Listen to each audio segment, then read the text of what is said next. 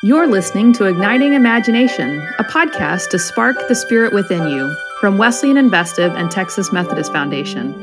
This season, we are sharing with you conversations with five spiritual entrepreneurs who were awarded the 2021 Tom Locke Innovative Leader Award from the Wesleyan Investive. For more information, visit award.wesleyaninvestive.org. Hi, everyone. I'm Lisa Greenwood here with my friend and co host, Casper ter Kuile. Hi, Casper. Hey, Lisa. So, we're excited to share with you another conversation with a Locke Innovative Leader Award winner. And I have to say, I have found myself really moved and inspired by every one of these conversations. Yeah, I love also hearing how different each one is, even though the themes across them have such similarities, the way that they work have such resonance with each other who they are as individuals is so different. Right. And I, I just love seeing that multiplicity and that room for different ways of leading and being in this work of innovation. Yeah, I can't wait for them to be together in a cohort. It's going to be powerful for sure. Are there is there room to have more more than five winners? I'll. I'll, I'll, just serve tea, whatever it takes. I know, I know. Just want to be a fly on the wall for sure. so, if this is your first time listening in, you can hear about the Locke Award on our first episode or check out our website, and those links are in our show notes. And what you'll see is a truly extraordinary group of individuals who, frankly, are leading the way for the church. So, joining us today is our Locke Innovative Leader Award winner, Leroy Barber. Leroy is a pastor, an entrepreneur, a professor, and a multi published author who now lives in Portland, Oregon. He's the co founder of the Voices Project, which gathers leaders of color across fields who all pursue and work for change, for important conversations about the current challenges and triumphs within communities of color and their role as cultural influencers.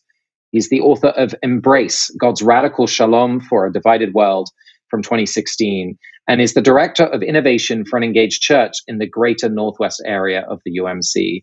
And you will hear this theme of innovation that just runs throughout Leroy's story. He's been doing this for a while. Yeah. Um, and as he says, you know, he has failed often enough not to be afraid of failure. And he's succeeded often enough to know that it's worth trying again. And I just love that commitment to experimentation and to innovation. And I love just as much the, the way he describes his wife, Donna, as this kind of wise voice of reason that helps him figure out when it's the right time to take a risk. Right, right. what stood out for you in this conversation, Lisa? You know, Leroy's this interesting guy who is this, you know, innovator and he's he's in the Baptist tradition and he's a disruptor. And now here he sits in what we call the deep center, right? He's uh, he's on the cabinet in a, a, conference in the United Methodist Church, and so he's this edge leader in the center. And so I I love how he navigates that and how he talks about how he navigates that, and and that feels really important for us today mm. as we think about the work of the church for this season. And it's all about relationships, yeah. right? He he keeps coming back to that theme of it's the quality of the relationships at the center, right. at the edge. It's the quality of the relationships with the partners you have. And you can just tell he's someone who takes such care to make sure those relationships are healthy. Because from a healthy relationship, all goodness can come. Right. And uh, yeah, I think we can all learn something from from Leroy. So I hope you enjoy this conversation as you listen in.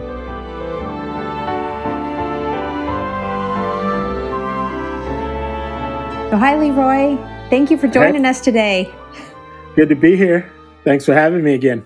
It's great to be with you. So, we want to jump in just starting with your story and, and specifically, what are some of the significant events or encounters that have shaped you and brought you to this moment in your life? Mm-hmm. Um, oh, how long is this podcast? Yeah, right. that's a good question. Some of the significant events, yeah, right? Yeah, exactly right.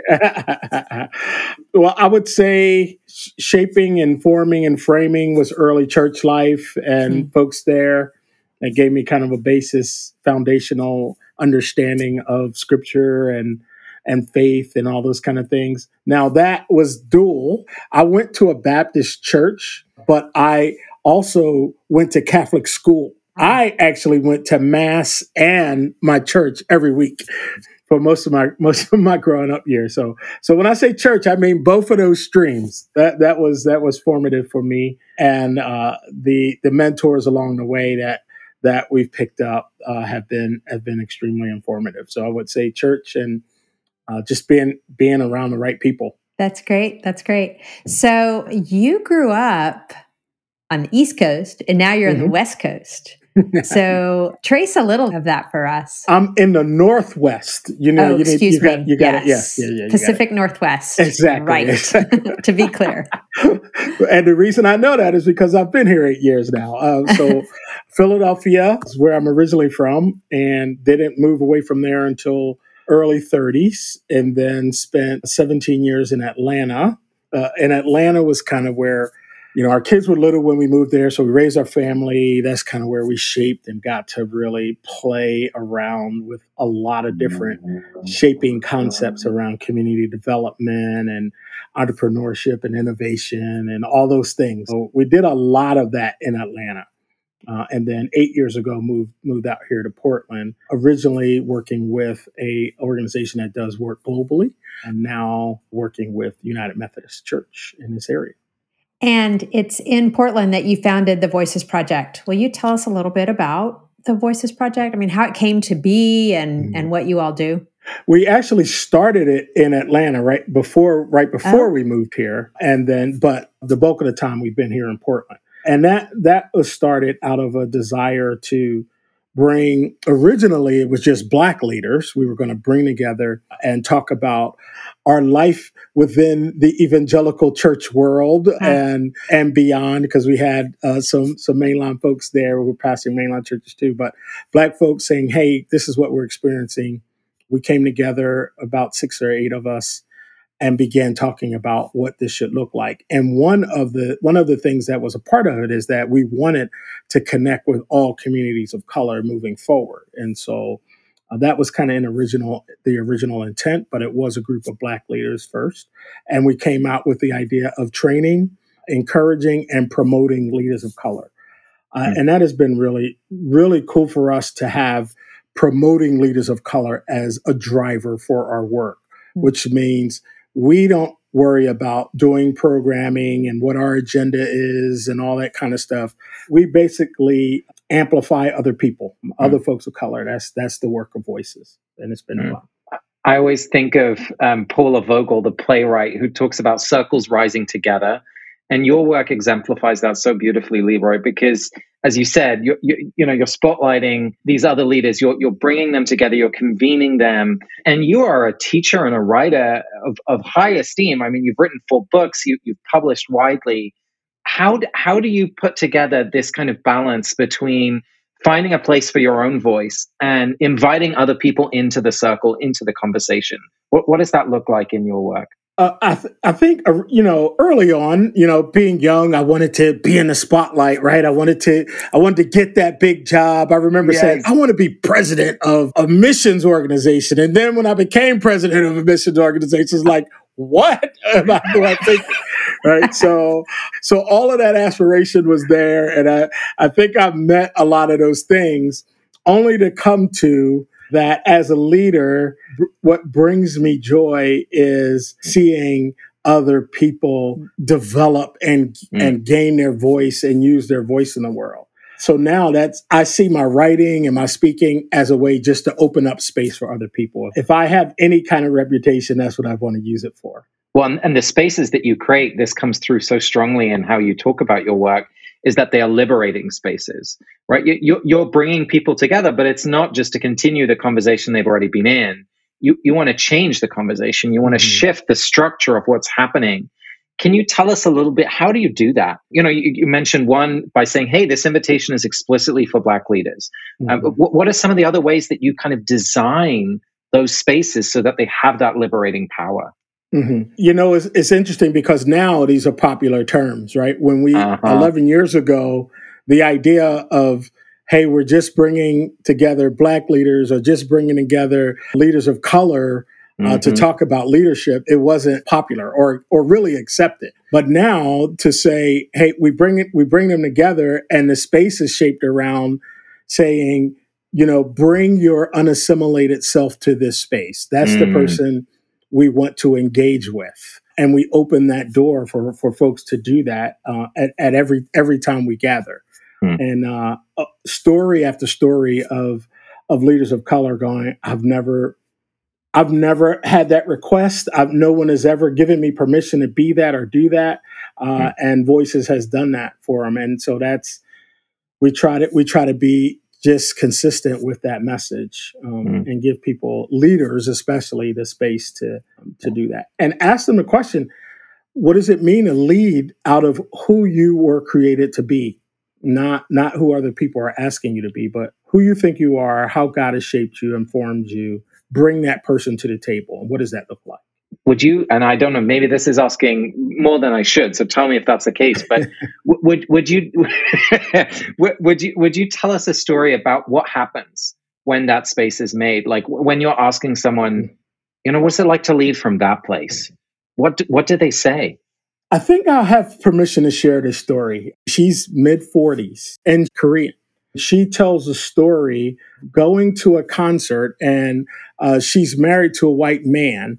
She tells a story of going to a concert and and looking around a room and going, "Wow, there are no people of color here." Yeah. She came to a Voices conference uh, mm-hmm. two years ago when we were having a Black Asian conversation. She says and gives a witness that that was the first time she had ever been in a space like that. And that was an awakening for her to her huh. own identity.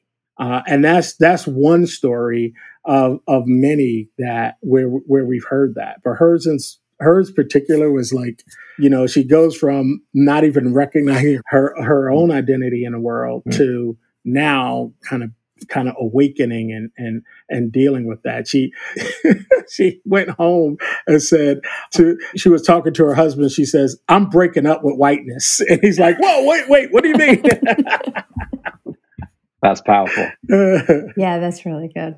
I mean, one of the things I'm hearing in that is, and even you said like 11 years ago, it wasn't popular to do this kind of thing, right?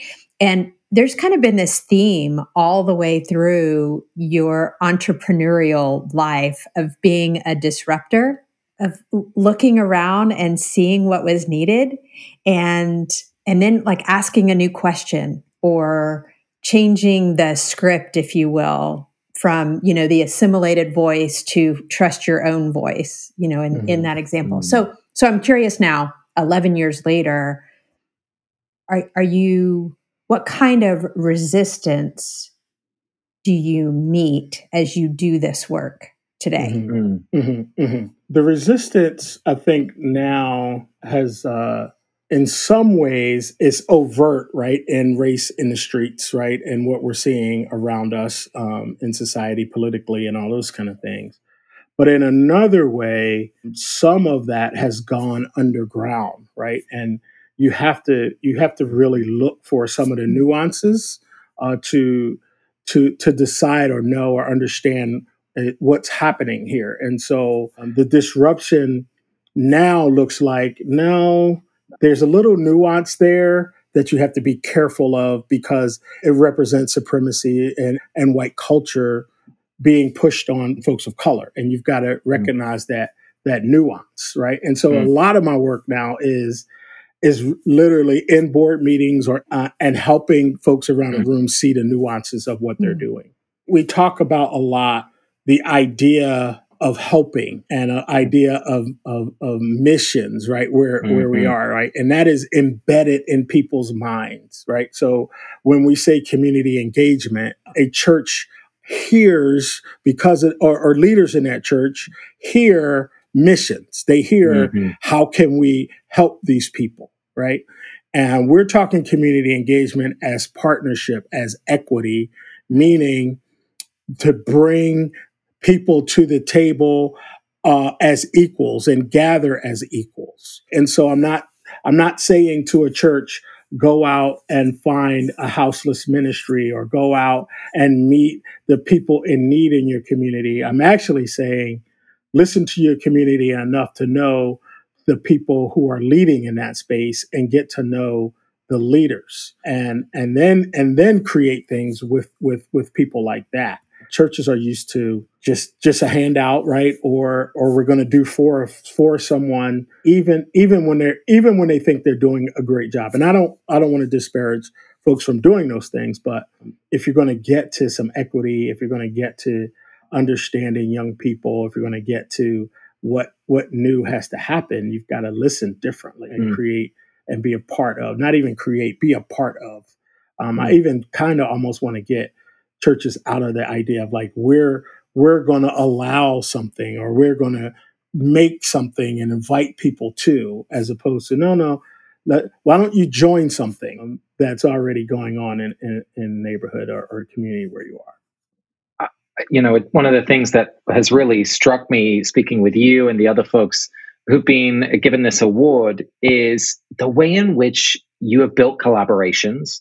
I mean, even just looking at Voices Project, right? You're bringing people together from the world of media, from arts, from business, and from the church. It feels like when you look out at the world, you're not seeing the same boundaries or categories that are often Im- imposed on how people mm-hmm. think about themselves. Mm-hmm. And you're seeing something else. So w- when you're building a partnership or you're getting people to collaborate, what do you look for? Like how how how are you thinking about the the threads that you weave together? That's a that is a really good question because I it's making me wonder if I if I look for something or that I try to present myself as a follower of Jesus in a different light that I I don't want people to think I am there as the you know the church, the big right. You know this this big institution that has all this stuff to bring, and we're going to help you. I, w- I hope to present. Uh, I am a leader. I don't I don't deny that, and I have things that I'd like to put in, but I want to put them in as an equal to yeah. to a space. And so in voices, we kind of the reason we have those seven channels is because the church isn't the only thing speaking to culture and it isn't the mm-hmm. only thing people are listening to it's one of the things and that's really hard for for a lot of christian circles church circles to understand that you're you're like you're one thing. People are going to listen to all of these different areas to make decisions. And so you need to be a you need, you need to be a really good good person and partner in the midst of that. I'm smiling to myself a little bit, Leroy, because you've had such good training in how to be a good partner. And I'm thinking of Donna, your wife of, of you know, many years and reading yeah. about your work. Mike, you have done everything together. Like this has really been a, a, co-created ministry in some way. W- would you tell us about her and, and how you've worked together these these decades? That that's good. My my wife Donna is my partner in in every kind of way, right? Uh, yes. We we we I got married at 20 years old and wow. she was 21. So we literally grew up together. We went to the same church growing up. And here here's the thing, we are opposite in every way you can possibly imagine.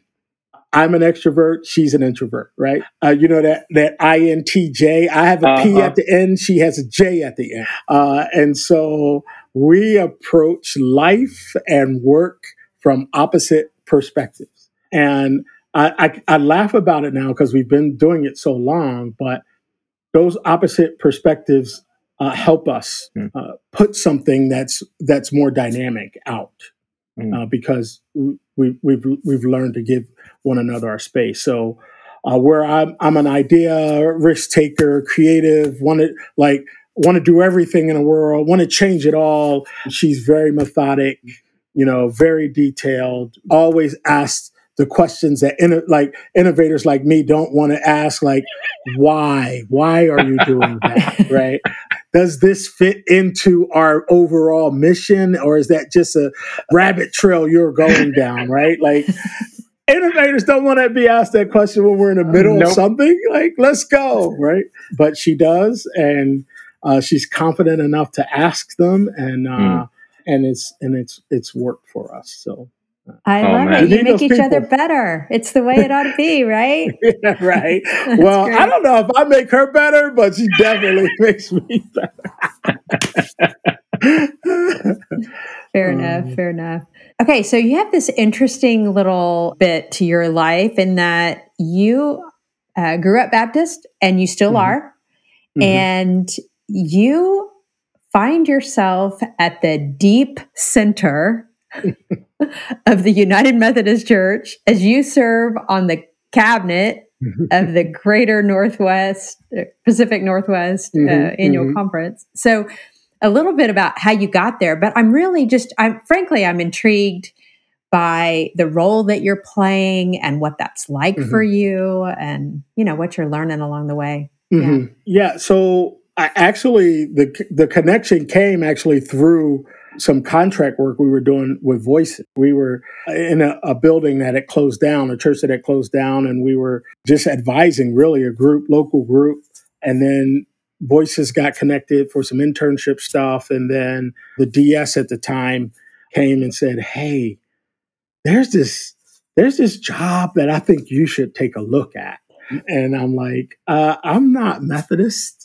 Uh, and uh, she's like, I don't think they they I don't think they want a Methodist. I'm like, really? So that's that's where the connection point came in. And I think I think in in their minds, and kudos to to to Bishop Elaine for for doing this. Our question, she she interviewed me herself. Our question at the end of that interview, my question was, will you be ready when all of this stuff starts hitting the ground?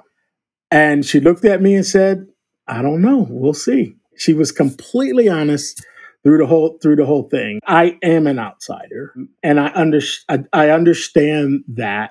And I think if I didn't understand that, this would be a much much harder space but it also brings some fresh some fresh stuff into play that i think is is helpful and i think i think for the most part folks would would would uh would agree and you see you see i I, uh, I study a lot of innovation and i came up with this this saying that i think is mine innovation happens at the intersection of difference mm. and meaning you can't really innovate if you don't bring something different in right? Yeah. That doesn't automatically mean you'll you'll actually come up with an innovative idea, but you're not even on the path if you don't bring something disruptive or something different to the table.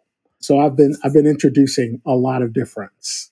So we'll we'll see if these things are actually innovative down the road. I love that. Yeah, I've heard it said that if if you want to change the conversation, you have to change who's in the conversation. Yeah. Otherwise, you're going to keep you know talking about the same thing every time. Yes. You, you you have this ability Leroy, to like step into risk with grace. And you, you've taken so many risks. I mean, even stepping into this Methodist system, right, as a Baptist, that that's another risk. And you mentioned that you know Donna will be there to ask good questions, maybe before before you take the full step. But can you can you help us understand what what gives you that confidence or that courage to try something new, to enter into a relationship where you're still figuring it out, to you know to to to be that innovator and and what do you look for just in your senses to feel like oh this is good. This is worth investing in and keeping growing into. How, how do you know when an innovation has that kind of potential? Mm-hmm. one thing is over time you literally fail enough that you're no longer afraid of failing right? Uh, nice uh, nice. so that that's one thing that i just as just failing is just not a factor that plays in uh, to to me not doing something. Any, I've tried enough things, and enough things haven't worked.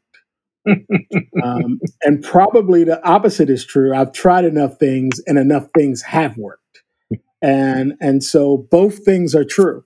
That's what allows me or keeps me jumping into to risk. Uh, weighing both of these things, knowing both of these things can happen. Like this could mm. bomb or this could be incredible generally it's going to fall along those lines.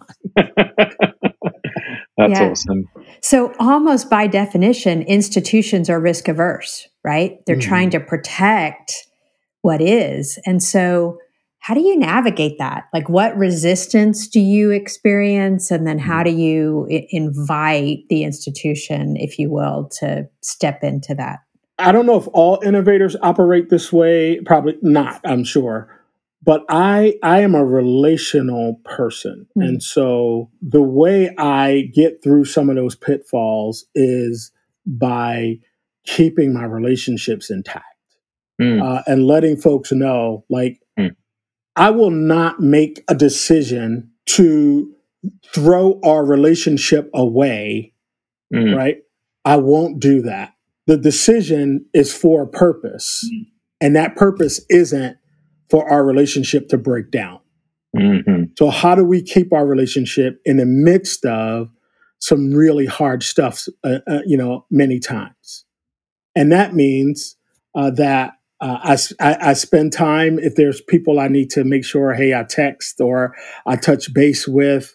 I, I, I drive a lot, so I drive up and go see our planters. I, I, I spend time with uh, some of our DSs, talking on the phone, having social interaction, all of mm-hmm. those things that are highly, you know, relational components. Like I spend time doing those; those are important. I, everybody has, you know, relationships that have broken down and that are either over or hard in your life mm-hmm. that you mm-hmm. wish you had done done differently. But I can I, I can I can go back to anywhere I've worked, anywhere, and have really good relationships with people. Mm-hmm. Even ones where I've had to like fire folks or do those kinds of things. I try to go back and, and, and do something about them. Or mm-hmm. that decision wasn't about our relationship. And so we are able to move move on in our relationship growing outside of it. That is a real testament.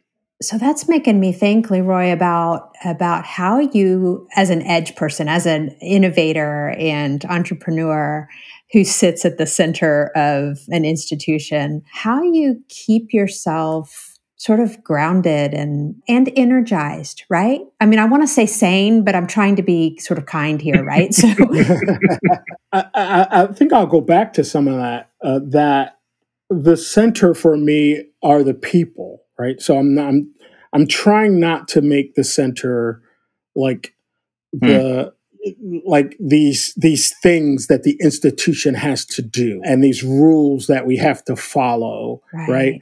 This given agenda. Y'all know the Methodist world, right? That that stuff actually keeps you away from people.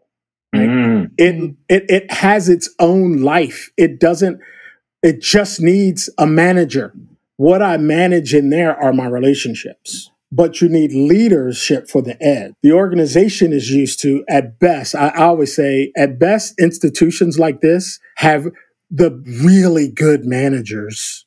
And probably for the most part, uh, I mean this in the best way, but for the most part, leaders that don't get out on the edge and take risk.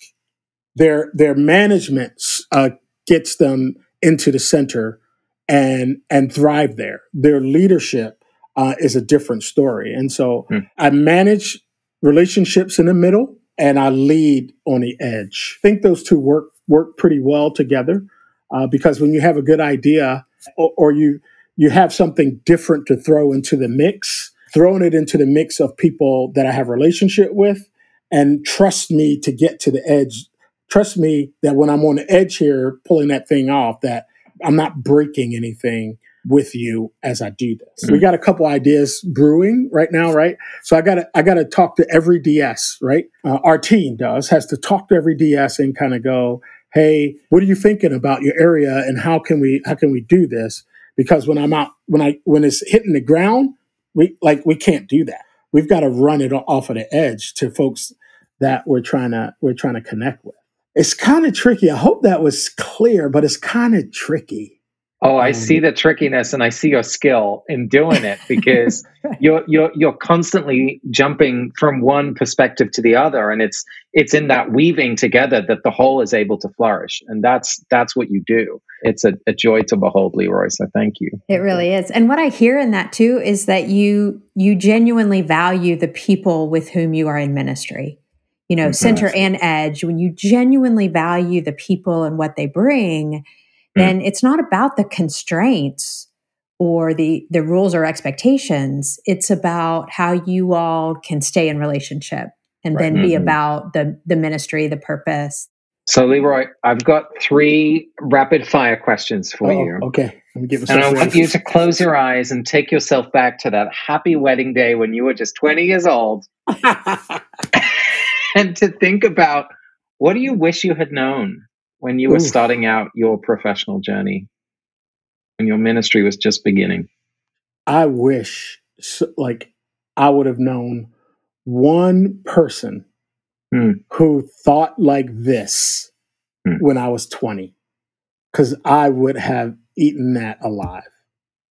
Man, when I was 20, oh my gosh, I was so confused. Do y'all know I went to school for accounting? What? no disrespect to accountants, but that's not the first thing I think of when I see you. Exactly. I entered Temple University uh, in 1982 as an accountant major. Well, the accountancy's world loss is our game. That's all. all right. Second question: What do you? What is the thing that you wish other leaders in the church knew? What do you wish they understood? That I have their best interest at heart. Mm. That I I love Jesus and I love the church. Mm. Mm. People don't always think that I, that's my bottom line, but it, it really is. With all the stuff that I do out here and get involved with, and people misconstrue, man, I like. I I love Jesus and I love the church.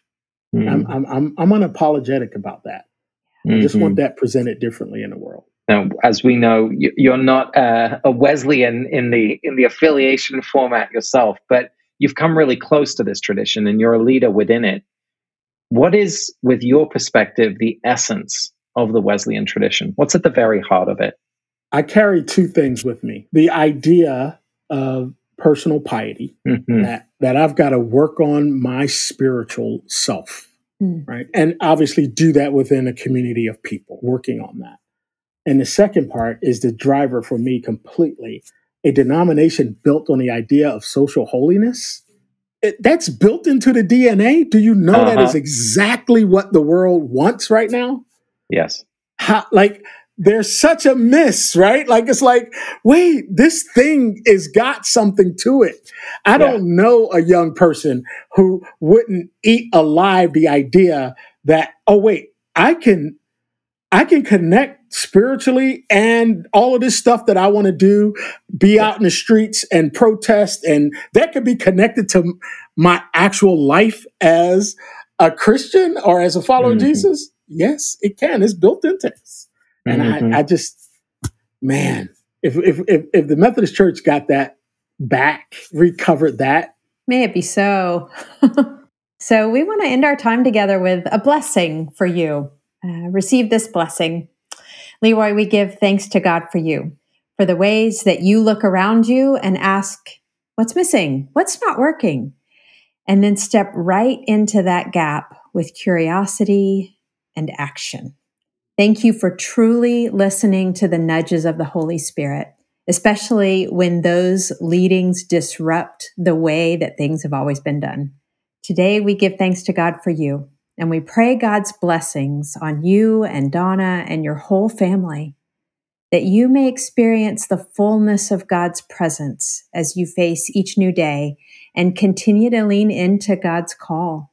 May the God of abundance, who miraculously shows up when you set the table and open the door. May that God fill you with the confidence to say yes for as long as you live. By the grace of God, may it be so. Igniting Imagination is a production of the leadership ministry team at Wesleyan Investive and Texas Methodist Foundation, with excellent editing support from Truthwork Media. The beautiful music in our episode is from Mark Miller. For more information about Mark, visit his website at markamillermusic.com and find his music on YouTube. Make sure to view our show notes and website for more information about our guests and how you can follow them. I'm Blair Thompson White, and from all of us at Leadership Ministry, thanks for listening.